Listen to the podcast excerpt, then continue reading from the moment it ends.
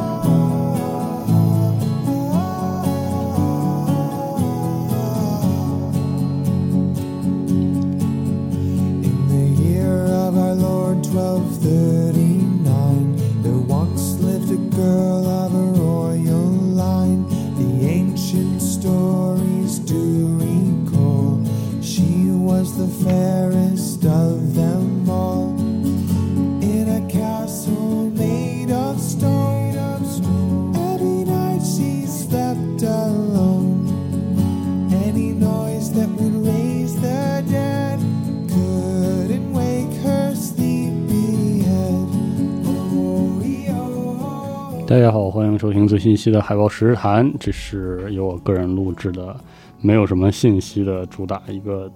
助眠和放松的节目，就是为了啊找点什么东西说说看啊。这是第一期了？不记得了啊。反正就是终于得空来给大家录一期，这样能保证这一期今年真的能更出十天，更出十期这样一个情况。嗯，啊，简而言之就是呃。之之前这两个月比较忙啊，连续的出差，然后出差过程中，呃，怎么说呢？带录音笔不是很好使，就是各式各样的问题吧。还有就是还有一些其他的工作，以及这个录音室突出一个也约不到啊，非常的跟头把式的，就没有办法长时间录。之后想想办法调整一下这个生活和工作的节奏，看看能不能。多录一录啊，多录一录。行，差不多就是这个样子啊。我们这期从什么地方说起呢？啊，就说这个，我先说还是这个，推荐大家就是坚持运动啊，就是运动运动对身体还是有些好处的。然后对，说多了也说也说不明白，反正就是。多运动运动，高兴啊！就是尽量去做让自己这个呃高兴的事情。呃，最近开始非常就是不知道为啥就开始玩怪物猎人了。就是出差的时候，我发现一个事情，就是出差的时候，即便我带着 NS，也很难这个玩塞尔达，因为我发现塞尔达真的是需要人全情投入的这样一个哇。王国之泪真是堪称伟大的作品，啊，这个话就不说那么多废话了。我说起来，我跟朝凡老师其实录了一期有关王国之泪的这个节目，录的时候非常的激动啊，说了很多，就放了很多彩虹屁吧。但是那期音轨有问题，到最后我们俩一直决定就先不放了啊，之后再说。当时已经在那里把很多啊，现在回想起来非常恐怖的夸赞的话都。都说了，说的情绪非常激动。不过现在冷静下来之后，我觉得，嗯，就是值得一玩儿，嗯，而且是那种如果可以的话，一定要玩一玩的游戏，就是这个《王国之泪》，绝了！他的那种，就是说，如果说《旷野之息》当时出现的时候是。嗯，让人觉得不可思议、不可理解的那种感觉哈。王国之泪就是说，以这种出奇的灵性的那那个逻辑为基础，然后在我们能理解，至少在我能理解的这个内容逻辑上，做了一个从另一个方向做到了我不能理解那个事儿，就是。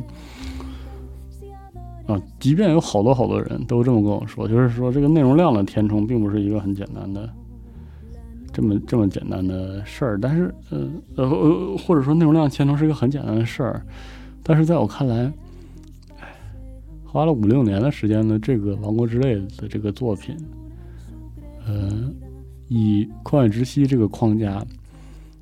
塞得满满登登的同时，就是这个量本身，在我看来已经很难说是五年能做出来的量了。然后在这个巨量的内容中，它保持了惊人的内在逻辑的稳定，这个简直就是说，嗯，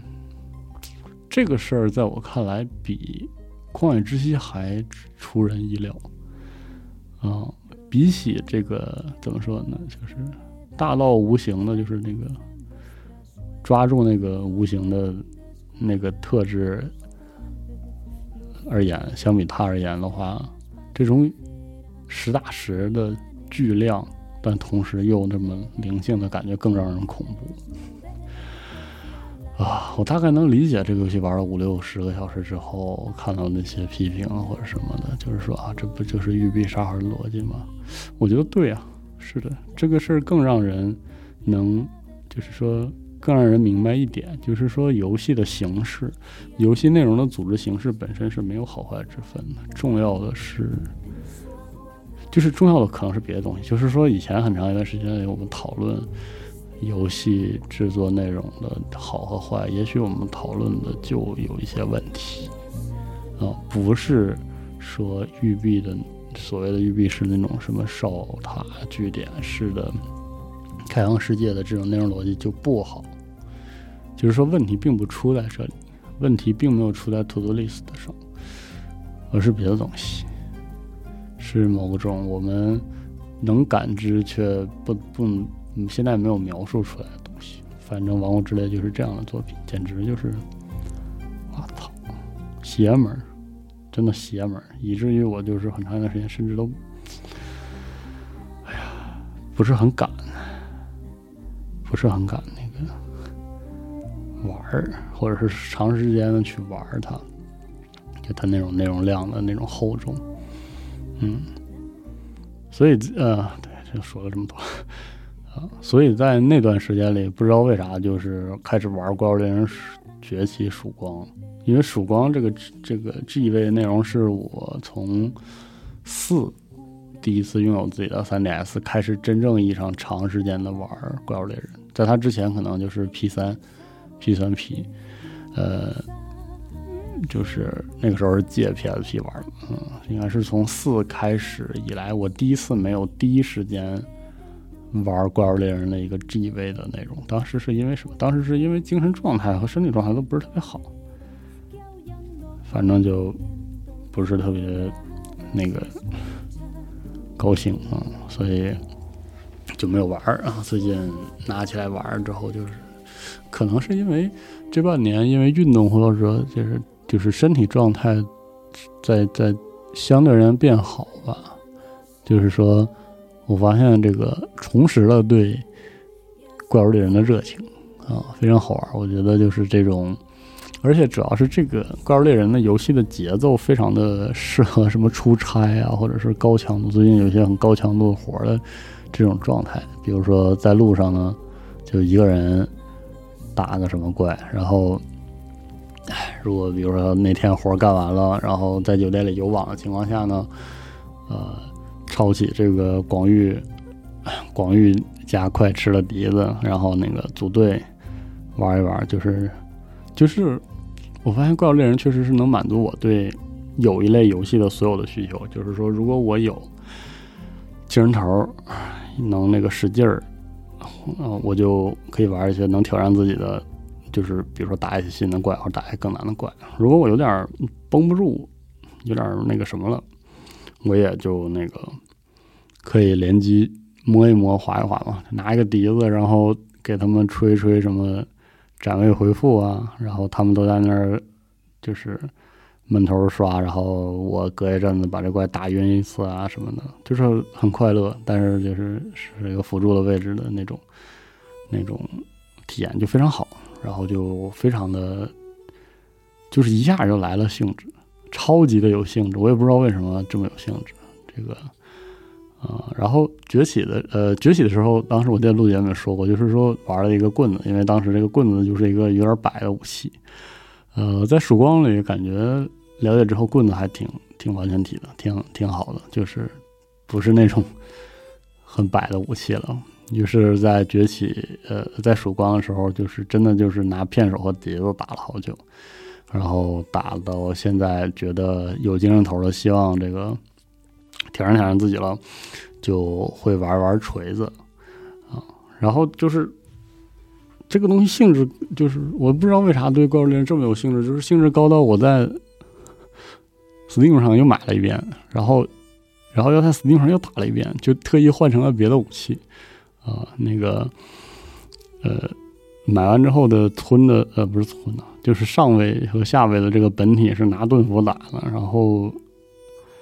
呃，等到这个，呃，解禁呃不是解禁了，就是到了这个大 G 位了大师难度之后，然后就是心血来潮，想试试太刀。然后就很震惊，就是说，因为我最后一次对太刀有感知是，就是真的拿在手里玩是四季的时候吧，为了逃课做一把这个碎龙的太刀，我记得是。然后当时就是一刀一刀的刮，然后出那刀，就是说七刃能打完就打完，打不完就就收刀跑那样，就是磨死了很多我打不过的怪。然后我没想到这个一代一代下来，这个。太刀居然变成了这样一个东西，我操！真是，哎呀，这个聚合剑切啊，灯笼啊，然后这个什么樱花七人斩啊，什么神威聚合呀，太逗了！就是，嗯，就是玩的非常的上瘾。然后我基本就是，呃，之前在 NS 版玩这个锤子，开始玩大锤和这个。呃，PC 版开始这个玩太刀，开始练这个聚合什么的时候，我就发现了一个那个情况。嗯，等，对，没事，我一会儿剪。你要弄着？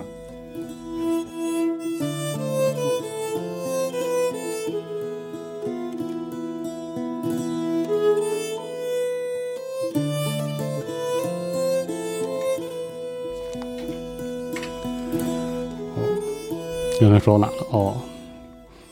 就是玩太刀有一个很很妙的感觉，就是我发现那个其实其实怪物猎人哦，这个这个这段就是给那些没怎么玩怪物猎人感兴趣的，就是朋友说的，如果你怪物猎人玩的很深入的话，我说这些都是废话啊，对你来说可能没有什么好好说的，就是说。玩怪物猎人有一个很大的乐趣，在我看来，或者说就是我最近这样高强度练习太刀之后，有一个感觉，就是和 BOSS 的互动。嗯，我觉得这个是怪物猎人一个相当独特的感觉，就是说和和比如说 From Software 的 BOSS 战不同，或者说有一点点不同的体验，就是说这个，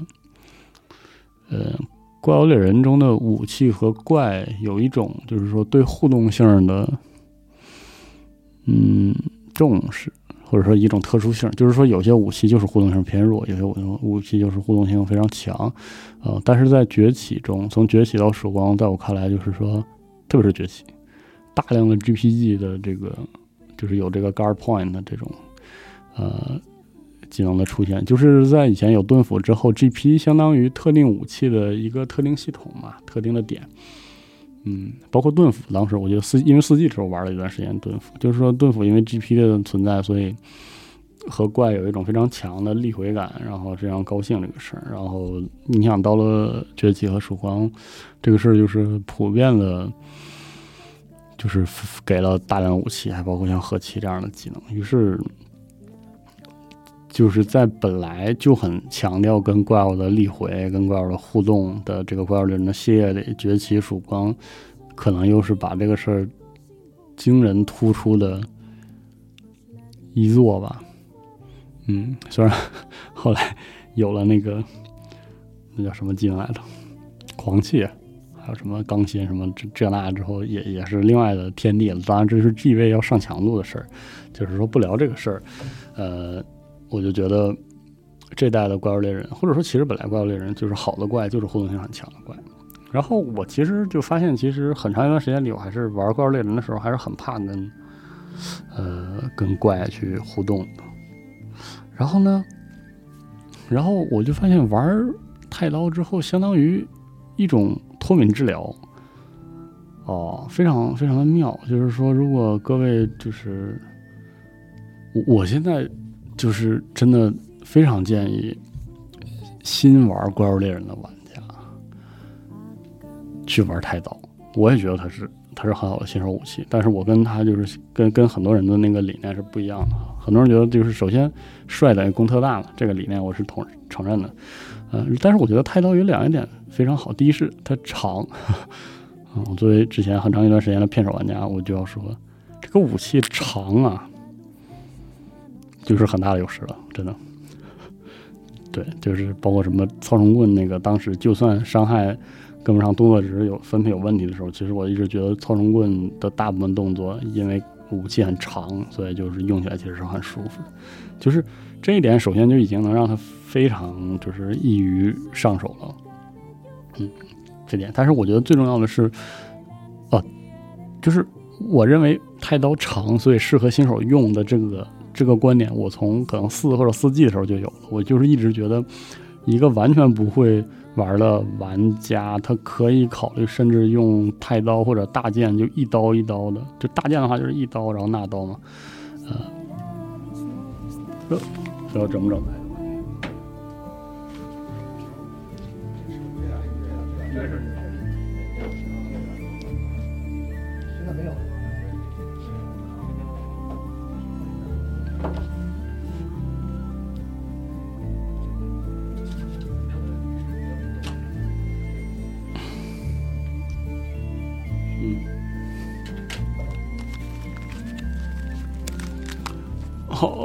刚才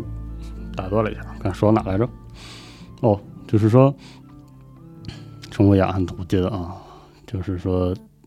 在四合四季的时候，就很希望这个，呃，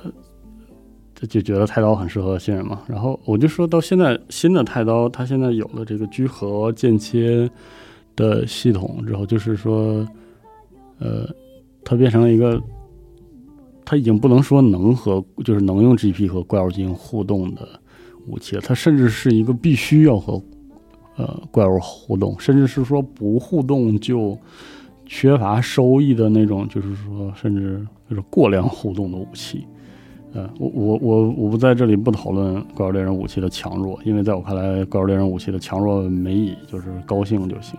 我想说的是，就是说。呃，我从崛起决呃，从曙光决定练一下这个呃太刀的这个练习过程开始之后，我发现一个非常非常妙的事情，就是说整个这套系统逼你跟怪互动，你再也不就是时间长了之后，你的大脑就被改造了，就是属于那种不跟怪物互动不行，就是命都可以不要了，我都一定要狙他的这种这种思维方式，实际上在我看来，是一种。就是就是说，在怪物猎人这个过程中，主动的去享受游戏的一种一种思维方式。以前其实我不太会这么玩，包括玩片手的话，我就是特别习惯于提前翻滚，特别习惯于改变位置什么的这种。但是，呃，我就觉得玩太刀之后，给了我一个，就是我没有因为他是太刀或者因为他帅而选择这个，而是玩玩这个武器，而是说他那种。就是人就是要要被逼一把，要被推一把。就是像《怪物猎人》这个游戏也是一样，就是说你可以，你甚至需可能需要你们手里的武器逼你吧。我我相信，可能玩盾斧啊，或者玩什么都都有都会有这个，都会有这个感觉。但是我就是说，在我看来，很长一段时间里，像 GP 这样的动作，很多时候我一直认为它是属于呃一个高手的高端的玩法，或者说一个高级的处理方式。呃，就是插入到武器的这个作战方式当中的，所以在很长一段时间里，我觉得这个不是我能我有资格使用的东西啊。如果说，比如说我要去玩长枪了，我就长时间的防着，我也很少用 J 防。就是在我看来，我我我没有能力掌握这种东西。但是你会发现，玩太刀的时候，它有一个情况，就是你按老的方式去玩，它确实玩起来很慢。就是说，这个武器。就是拿这个七人大回旋去开刃啊什么的，因为它搭配这个灯笼也好，或者是你这个神威聚合什么的。然后当然了，你在你在曙呃曙光当中，你可以使用那个樱樱花七刃斩去不断的开刃，然后用聚合去耗这个资源嘛。就是说一套一套新的逻辑去去使用太刀的资源。但是重要的就是说，你被这个武器的整个动作系统架在那儿了，就是说你你一定要去狙他啊。然后这个时候你会发现你的心态会被这种结构所改变，然后就是会它会驱使你更主动的去去和这个系统交互。我就觉得我发现我以前很长一段时间我就躲着这个，真的就是躲，有点躲闪。但是玩太刀就有一种。而且而且就是我我不知道怎么跟大家分享这个心态，这个分心态就是反正我都开始练太刀了，我不会再因为我经常被怪打到，然后要经常的喝血，把这个十瓶应急药剂加十瓶这个回复药剂再加十瓶回复药加十个蜂蜜都喝完了，然后就觉得特沮丧。我说怎么还没把那个怪打死？什么没有？就以前比如说我用片手什么的，我可能会因为这个事儿感觉很很难受，很很就是很不高兴。那现在不是，现在我就，我包括什么被猫了一次两次，甚至猫回家，然后就让人特别不高兴。但是现在就，就是包括玩大锤、玩锤和玩太刀，都就是帮助我重新建立了一种。因为因为说实话，我在过去一段时间里，我对怪物猎人的兴趣也都没有那么大了，可能就是因为当时的心呃身体和心理状态都不是特别好。所以再回过头来的时候，像锤子也是这样。虽然锤子不是靠 GP 啊，那水面机好难，但是就是也让人很喜欢用。但是你就会发现，锤子也是一个主动性的武器。哦，主动性呢是从一开始的呃找位置能打到头，到尽可能的转换。动作去蹭刀，搭配蓄力的移动去蹭刀，到后来逐渐逐渐的发现，有些时候能打出更高的伤害，呃，非常积极的去调整自己头前的位置和那个，呃，去引招什么的。就是说，我觉得他们都都有一点非常非常妙，就是说赋予你主动性，或者以一种比较合适的方式推了你一巴掌，告诉你说你要对你要嗯，不要怕失败。不要怕被猫了，不要怕被秒了，不要被不要怕被怪打了稀里哗啦的。就是说，你去谋求那个主动出招的那个感觉，那个感觉非常的快乐。就是说，就是说，太刀玩太刀就不断的去 GP 啊也好，我甚至就是玩完太刀之后，回过头来去玩片手什么的，我感觉心态甚至都有变化，就是有一种那种那种那种比较胆怯的心理就都没有了。非常非常好，非常高兴啊！我现在也是非常推荐这个。是如果比如说你没玩过怪物猎人，然后你想在这一代或者下一代和你的朋友一起玩怪物猎人，就是嗯，我都推荐你来玩儿。而且我说实话，我不知道现在听的听众朋友多少是听就是很早之前录的海豹石坦的节目。那个我我今天说的这个事儿，其实和过和那期的事儿就是说互相补充。但是它的主旨都是说，你可以多尝试，而且不要害怕。之前我说过，就是说，呃，怪物猎人其实最重要的是那个联机的时候，四个人共斗稀里哗啦的打的那个快乐。然后在那个快乐之后，你才，呃，嗯，就是你才需要，比如说去去抠一抠怪的动作啊什么的那种。就是，嗯，无论如何，呃。就是要给自己构筑一个能够自然的享受它的那个结构，不要因为如果你查攻略了，或者是说看到社区里的讨论，然后就把自己陷入到一种就是刚性的，呃，跟强度相关的结构里，比如说啊，就是啊，太刀就是太厉害，或者太就太弱，伤害低了高了，然后什么组队的时候有人用，组队的时候没人用，然后什么这个怪要一个人打多长时间就要打过什么之类的，不要。先不考虑这个事情，就是那不是，那可能是这个游戏百分之八十的玩家都不需要考虑的事情啊。就是说，或者说，如果你希望能玩到那个程度，可嗯，可能呃，如果他是如果这一代怪物猎人是你第一个怪物猎人的话，那么呃，重要的反而是在前期那个懵懵懂混沌。然后什么都觉得很好玩，那个阶段你要积累足够多的快乐的回忆，然后还有助于你后来变成，你身边或者网上的那个非常非常厉害的怪物猎人玩家。我觉得在这点上我吃了很大的亏。我当时拿到 P 三的时候，我就是觉得怪物猎人这个游戏玩起来太有仪式感了，然后太需要练习了，一定要玩的非常非常好。那我身边的人，就是那些老的怪物猎人玩家，在这点上也没有起到什么很好的作用，啊，导致我很长一段时间其实我并不享受这个游戏，就是说。我很长一段时间里，我对怪物猎人的认知是一个，它是一个苦练的游戏。呃，当然了，就是说苦练的过程很快乐，也有一种快乐，但是实际上就是在很长一段时间里，我觉得我没有享受这个游戏。反倒是在最近，就是说玩崛起和曙光的时候，就是有一种微妙的放下包袱的那种感觉，很快乐，很快乐。嗯所以就是因为我的这个经历，这种以前这种很纠结的经历，反倒就是说，啊，如果听这个节目，如果你还没睡着或者是怎么走神的情况下，如果你觉得，啊，当然了，就是这这就是石日谈这个电台里的那个内容本身是没有多大意义的，但如果你听了，觉得怪物猎人很。你觉得很感兴趣，或者是以前有朋友拉着你玩，你没有玩，现在你愿意去试试的话，我就是说，这这是我给你最大的建议，就是享受那个，呃，打的稀里糊涂那个状态。就是说，呃，就是现在日子 都够累了，嗯，就是尽量在在在游戏当中给自己构筑一个愉快的积累的过程。嗯，不要因为像怪物猎人这样的游戏，你需要就是你确实是需要数连多的积累的，确实需要越玩越好了。但是你没有必要在游戏里练苦功啊。这个凡事都要就都要出功夫，这个是真的，这个是需要积累的。但是，呃，我们又不靠这个吃饭，所以就是说，呃，如果比如说你在怪物猎人中提升一个武器的熟练度啊，或者是说熟悉一个怪物的动作这个过程，呃。是需要积累，但是如果能自己想一些办法，把这个过程变得很快乐，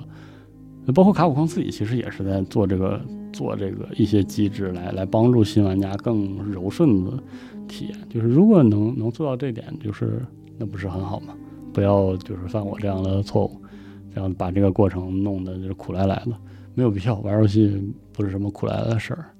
啊，又不是打 MOBA，又不是打 CS，是吧？你要。每天要练够枪，然后再去练点位，然后再去扔雷啥的，然后扔个雷都是那种凭本事买的道具，凭什么给你吃？这种就犯不上，特别是怪物猎人嘛。嗯，他有和朋友们一起狩猎的乐趣，也有自己不断成长的乐趣。嗯，我觉得他们并不冲突，只要你别像我这样给自己上思想钢印的话，就不冲突，就很好玩。选一把你喜欢的武器，然后就是和朋友一起，或者一个人跟路人一起，都都都是会很开心的这个游戏。然后把这些都说完之后，对于刚上手的玩家的我的唯一忠忠告，其实是在一开始多看少出手，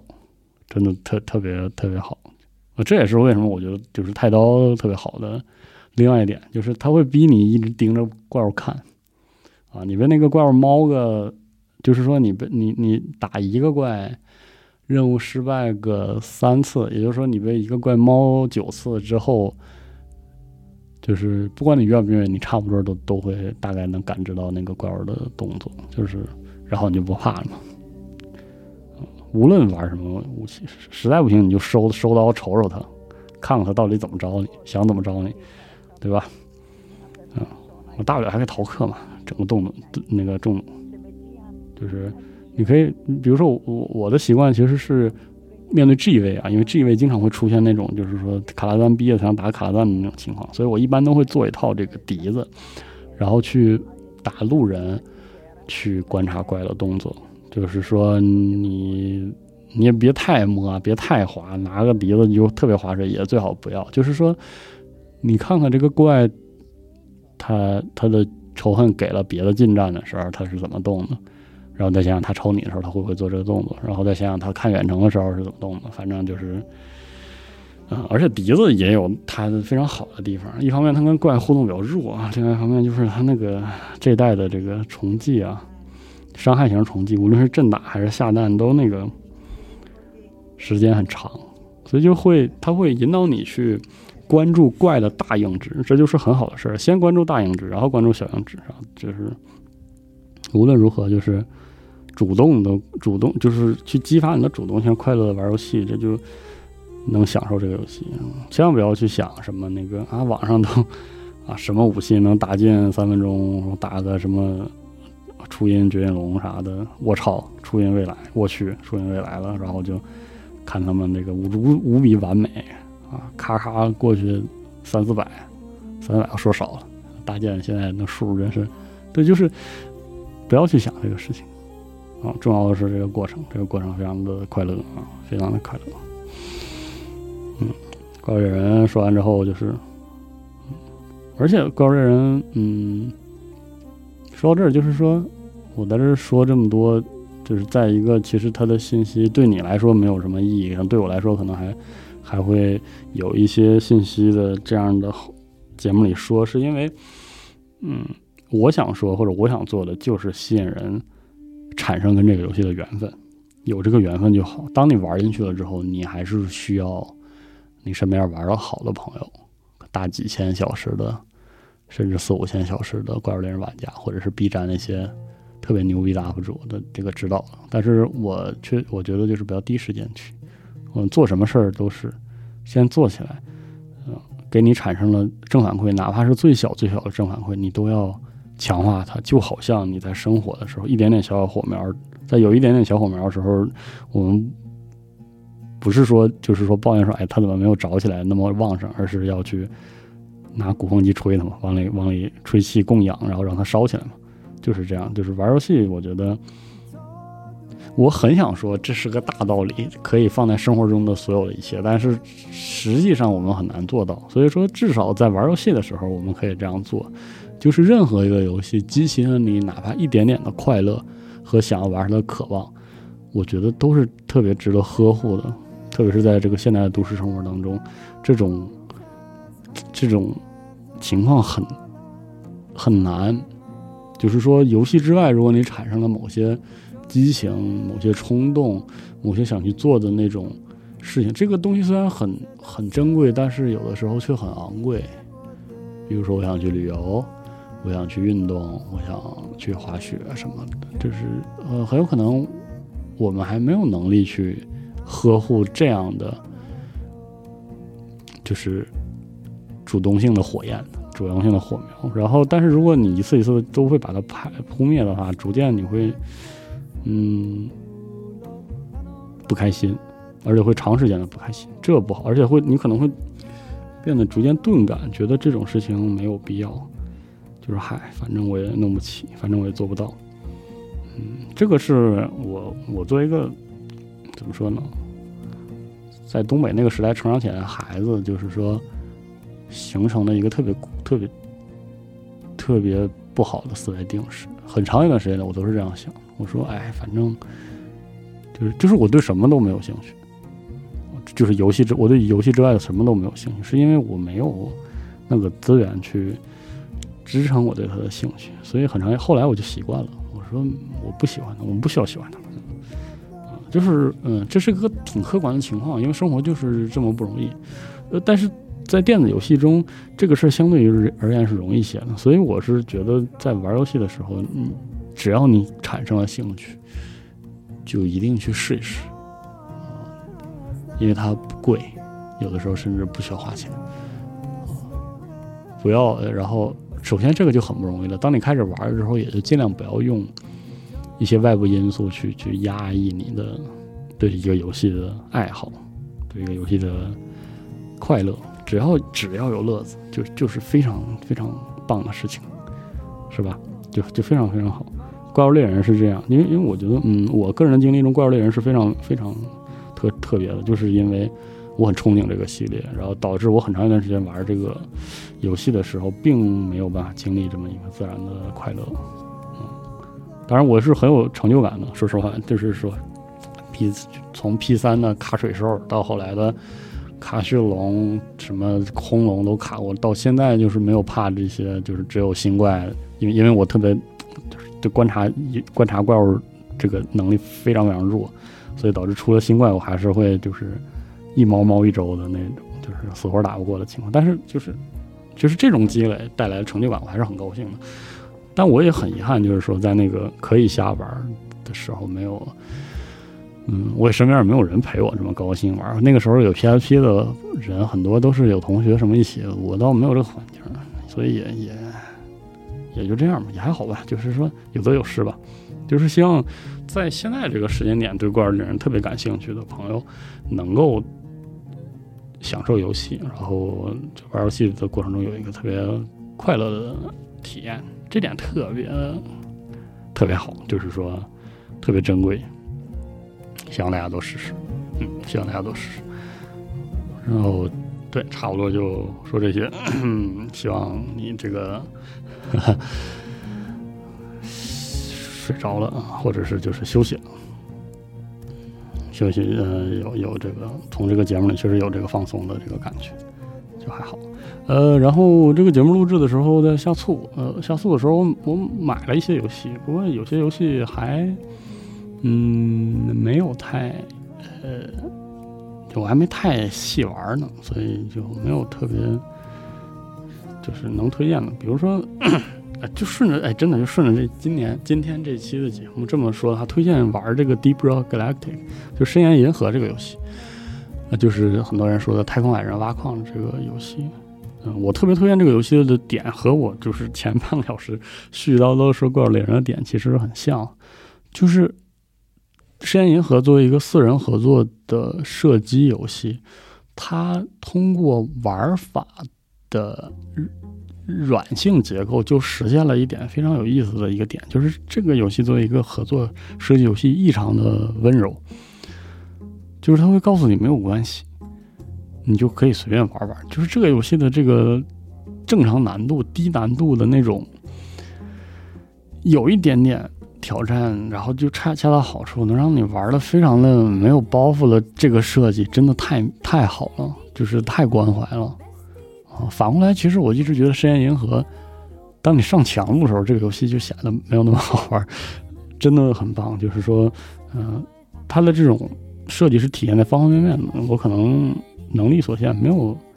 没有办法给大家就是都解释明白。但是，比如说它的那种四个职业的设计，每一个职业。都可以摸，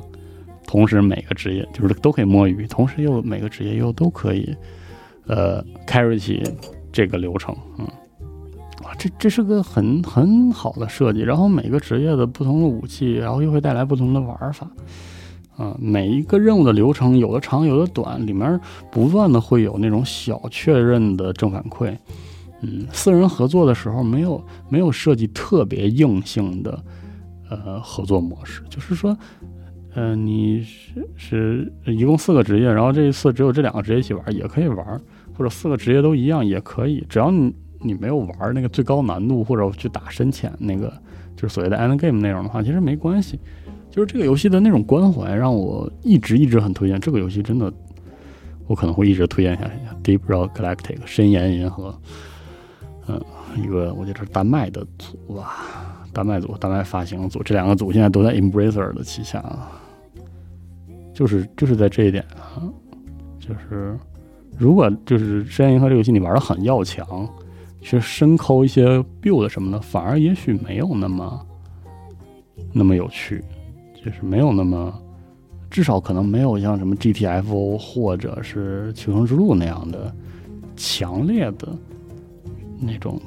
满足感和刺刺激感。就是，所以就很推荐深渊银河啊！它是属于那种，如果你有四个人的固定队儿，可以玩的很高兴的同时，去路人匹配也也非常高兴的一个游戏啊！跟那个说 Rock and Stone，特别好，特别好，是这样一个游戏。然后像兔还有什么？我买了那个全战沙加特洛伊，但是我还没来得及玩儿。哦，还有这个极限国度。嗯，很不错。哇，极限国度真是一个好游戏。现在我觉得最近一段时间育碧最好的游戏了。然后还买了《最终幻想零式》，也没开始玩。这个零式啊，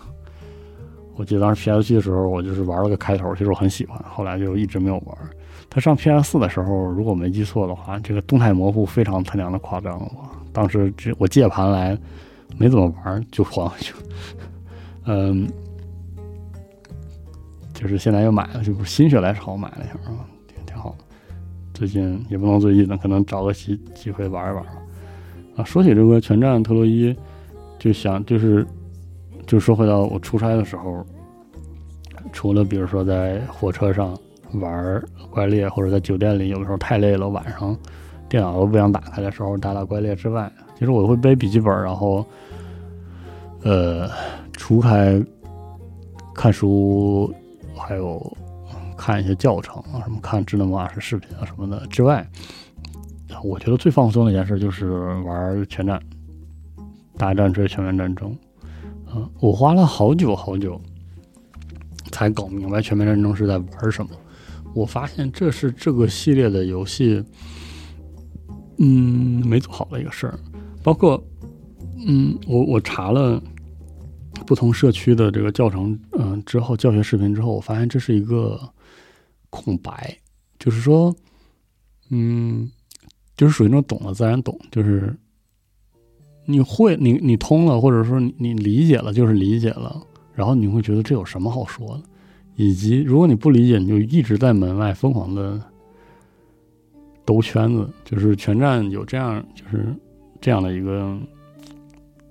情况。嗯，如果你听到这里啊，如果你听到这里，我先我可能还提醒你记得喝水，休息一下啊。除此之外，就是说，如果你对战锤全面战争，或者说你对全面战争很感兴趣，但是却一直觉得玩的有点。没有章法的话，我可以跟你分享一个我的感受，就是说，嗯，我一直觉得策略游戏实际上是一个先掌握一般性，然后从以一般性为基础，从从特殊性去呃找乐趣的一个大类。然后我觉得我刚上手去战锤全面战争的时候。包括我，我见过很多人跟很多人沟通去上手全面战争的时候，他遇到的一个问题就是，他对一般性的感知就非常弱，就是你，嗯，没有人特别明确的去教这个一般性是什么。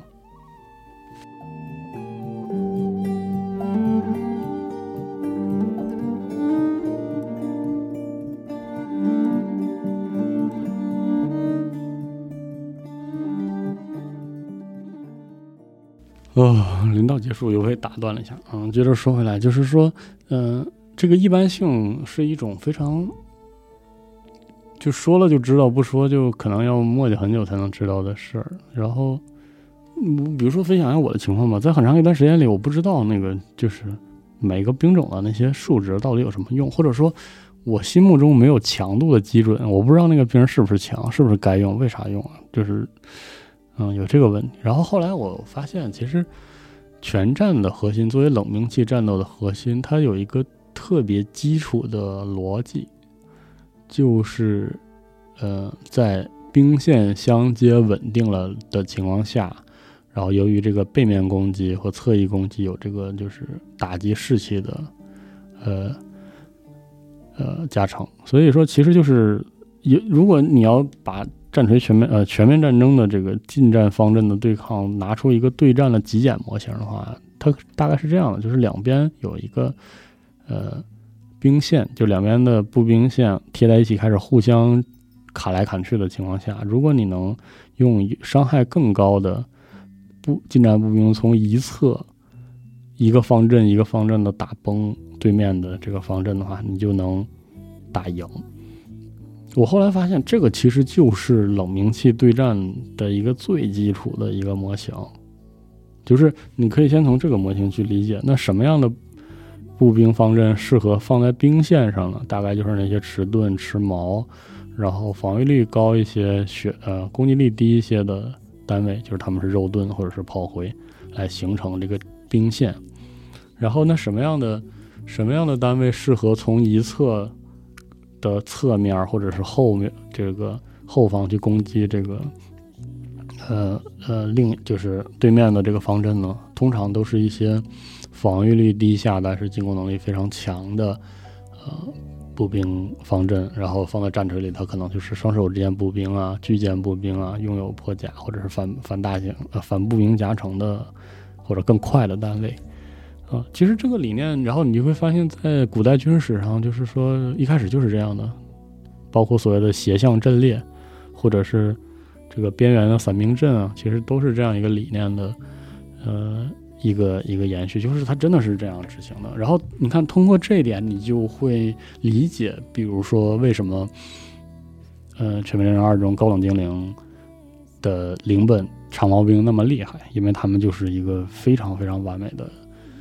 呃，扛线的步兵。然后你会明白啊，那个游侠作为双刀步兵其实是拿来干这个的。他在兵线上就可能溃退的很快，因为他这个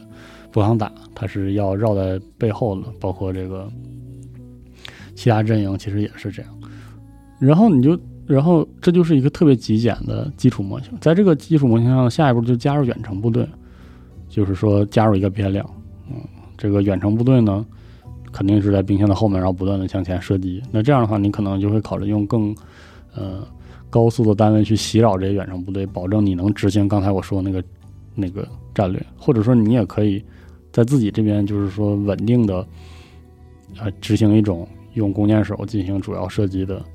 造成主要造成伤害来击溃对方兵线的这样一个逻辑。于是呢，你就知道了什么是扛射体系，前扛后射嘛。嗯，然后在这个过程中，你就在你会意识到啊，那我又用什么去袭扰对面的弓箭手呢？弓远程单位呢？可能是步兵哦，可能是骑兵，或者可能是高速的步兵，可能是狗子。然后你这样，你就还要建立起啊，这个单位原来是这个样子。然后你可能会横向对比说，哦，有些有些阵营的呃弓箭远程单位好厉害，至少比我现在用的厉害。然后你会关注到啊，这个弓箭这个弓箭手的射程啊什么的。然后你会发现，啊，我有盾的扛线的步兵呢，就是更扛得住对面的射击，甚至是有更高的重甲的单位更适合。扛线，然后你就突然有点明白了什么叫高本的扛线步兵，然后，然后反过来，如果你要对抗高本的扛线扛线步兵，你会发现啊，一个伤害过程中，如果有一定比例的破甲，你就会更有效的杀伤他们。所以就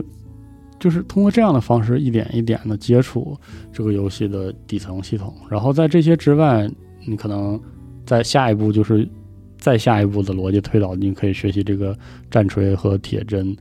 的这个这样所谓的锤针战术，就是说把你的兵线想象成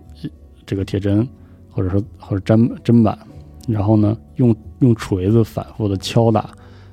这个砧板拖住了对面的这个步兵方阵。那铁砧是什么？一般就是冲击骑兵和战车。OK，然后然后你就你就会意识到这个冲锋加成这样的概念，然后你会发现骑兵其实可以分为这种砍骑，砍骑就是说。肉搏的骑兵和冲击骑兵，这样冲击骑兵的话更适合反复的拉出来，反复冲击。然后战车也是应该这样练，这样使用。然后再然后再再加入更多的变量，比如说对面有对面有这个远程方阵的情况下，那你的骑兵是不是第一目标就不能是做锤针啊，而是锤针战术，而是要去袭扰啊啊这样。然后放到战锤里呢，就再加变量，比如说。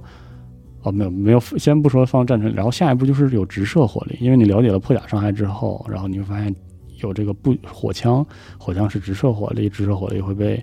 啊挡住这个挡住这个会会有挡住之后不开火，然后你就可以考虑啊从前扛后射的阵型，然后学习验阵，把这个嗯把这个。呃，直线直射火力放在中间，然后然后两翼这个近战的保护性的这个近战防阵展开，然后后面是这个抛射火力，啊，甚至是从这里你会发现啊，领主和事务官去去，因为在战锤里他们真的好抗打，然后可以去聚怪啊什么的，然后再加入，再到了战锤里再加入新的变量，比如说怪兽步兵，比如说巨兽，然后比如说魔法，嗯，但是其实你会发现。就是我在很长一段时间里对战锤全面战争玩的无所适从的原因，是因为我没有最初的那个点，就是我想要，我想要一个基准，但是很少很少有，呃，就是教程来教给我，就是他一上来就会教很具体的执行的东西，啊，包括呃非常棒的那种对兵种的分析啊，对对打法的一些分析啊。但是其实为什么那个打法非常的有用？其实是因为其实是玩家或者新手玩家需要构建一个一般性的认知，有了一般性的认知之后，你才能感受到特殊的有趣之处。就是在没有一般认知的时候，你感受不到那个特殊有什么意思。或者是有什么有趣的地方，所以比如说你一定要玩一下高冷精灵，然后你拿这个扛射体系转这个龙凤呈祥这个这个模式，或者说一开始你会有这个呃扛射体系，然后带一些骑兵带弩炮，然后打过了，你对这个有一个概念之后，然后你你再去看啊蜀人的纯纯远程投射体系，原来是这个意思，好不一样啊！比如说你玩这个吸血鬼海盗，说。以这个直射火力为核心，然后可消耗的僵尸，呃，肉盾去去这个呃进行进行组织，是这样不一样的感觉，或者说，反正就是先建立一般性的体验啊，有一般性的体验，然后才有特殊的体验，然后你就可以用这套基准去理解，或者是在这个游戏中找新鲜感。这个我觉得是。玩战锤全面战中最甜蜜的阶段，你会发现哇，哪怕是高等精灵这个阵营里不同的领主，原来他因为加成的单位不一样，他就可以玩这个，我可以玩这个阿瓦隆姐妹啊，或者是我可以去玩那个 DLC 的这个牢头，他有这个迷雾行者，每一个都不一样，更不用说换了阵营，你换成蜥蜴人，你换成帝国，或者换成震旦什么的，你就就是这个过程，我认为是玩全面战争、战争全面战争最甜蜜的事情，就是新鲜。一直都有新鲜，就是特别特别新鲜，特别新鲜啊！这个今天我想试试这个，明天我想试试那个。我觉得这个点非常的妙，就是说，而且我觉得这是好的策略游戏一直有的这种东西，它有稳定的部分，也有不稳定的部分。这个稳定的部分，它能很好的呈现给玩家，然后它里面会有大量的特殊的东西，激发你的快乐。我觉得《战锤全面战争》在这点上做得非常好，哪怕 CA 是个非常摆的狼狗公司，然后最近它确实整个战锤的全战的更新也并没有那么好，但是，嗯，《战锤全面战争》这三代积累起来确实是非常非常值得慢慢体会的。所以我就真的有的时候出差的时候，我觉得非常非常累，我什么都玩不下去的情况下，我甚至都不想打开 Warframe，不想玩激战二的时候，我就会玩玩全战，开一个。机制上比较简单，不怎么用，呃，不怎么用操作的派系，比如说开个吸血鬼啥的，或者开个纳卡伊吸人的纳卡伊这种纯近战，脑瓜子给锤爆的这样的派系。然后有的时候我来兴致的，我可能玩玩古墓王，跑跑战车，觉得很可很高兴，就是很棒，就是很棒。我觉我觉得。嗯，如果感兴趣的话，真的很值得试试试。然后，然后在你熟悉了这些之后，然后你再去打开 B 站，去看那些全面战争主播啊，比如说这个武士的，就是说比如说那个西湖醋鱼的新手新手教程，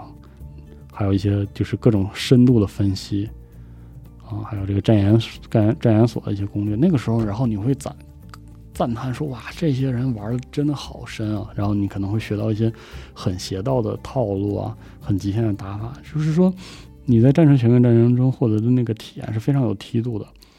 嗯，但同时也是，如果你没有那个过翻过门槛的那个体验的话，你你会觉得这些有梯度的东西都有点莫名其妙。嗯，但是一旦你掌握了之后，那个体验非常美妙，就是这种一直新鲜、一直有新东西的那种感觉会持续很久很久。是这样的，嗯，好，今天差不多，这期就再磨叽磨叽到一个小时了哇，真不容易，又说了一个小时，希望各位都那个睡着了，或者是都放松了，放松就好。那么到结尾的时候，还是读点书吧。哦，顺带一提，我最近还在看这个《地狱律法》，我怎么说呢？就是这个书啊。这个翻转啊，这种扮猪吃老虎啊，就这种非常刺激的，就无论是情节还情节本身，还是这种叙事结构的那种给你一下的那个那个感觉，真是太厉害了！我 我真是没想到，那个《地狱律法》的第一本书的结尾就有一个非常狠的一个让你出乎意料的小情节。然后第二本又哇，反正就是地狱律法的三本书，这个三部曲的这个有声书，我们这儿都在都在卖啊。你要是感兴趣的话，可以听听看。是这个重庆出版社正版授权的，非常非常妙。我是，哎呦，我读下来感觉被这个书给这书给了我一拳，给了我好几拳，真的嗡嗡，非常的爽啊，非常的爽。啊，好，这个说完了，就是说结尾的时候就给大家读一段这个，嗯，幽灵天家族吧，因为森健老师真的，哇。我真的很很佩服这个人有趣的程度啊！不管不说这个了，就是说推荐大家读一下《幽灵天家族》，是他写的一个幻想作品，非常我非常喜欢这个系列。然后也是有动画的，嗯，我现在要读的这段是开头的这段，这段在动画里也是开头啊。反正就是一会儿就读一下啊。这个祝各位睡得香，这期海报时谈就到这儿了，各位拜拜。人类在街上生活，狸猫在地上爬行，天狗在空中飞翔。迁都平安城后，人类、狸猫、天狗三足鼎立，他们转动这城市的巨大车轮。天狗对狸猫说教，狸猫迷惑人类，人类敬畏天狗，天狗又掳走人类，人类把狸猫煮成火锅，狸猫设圈套引诱天狗。就这样，车轮不断转动，望着。转动的车轮，乐趣无穷。而我就是众人口中的狸猫。然而我不屑于当只平庸的狸猫，我仰慕天狗，也喜欢模仿人类。因此，我的日常生活精彩的叫人眼花缭乱，一点儿都不无聊。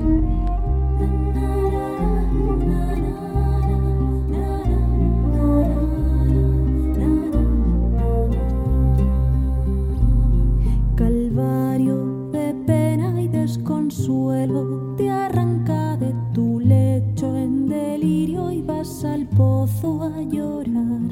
Locura de hiel en tus sollozos derraman en su cauce el mal sabor de tu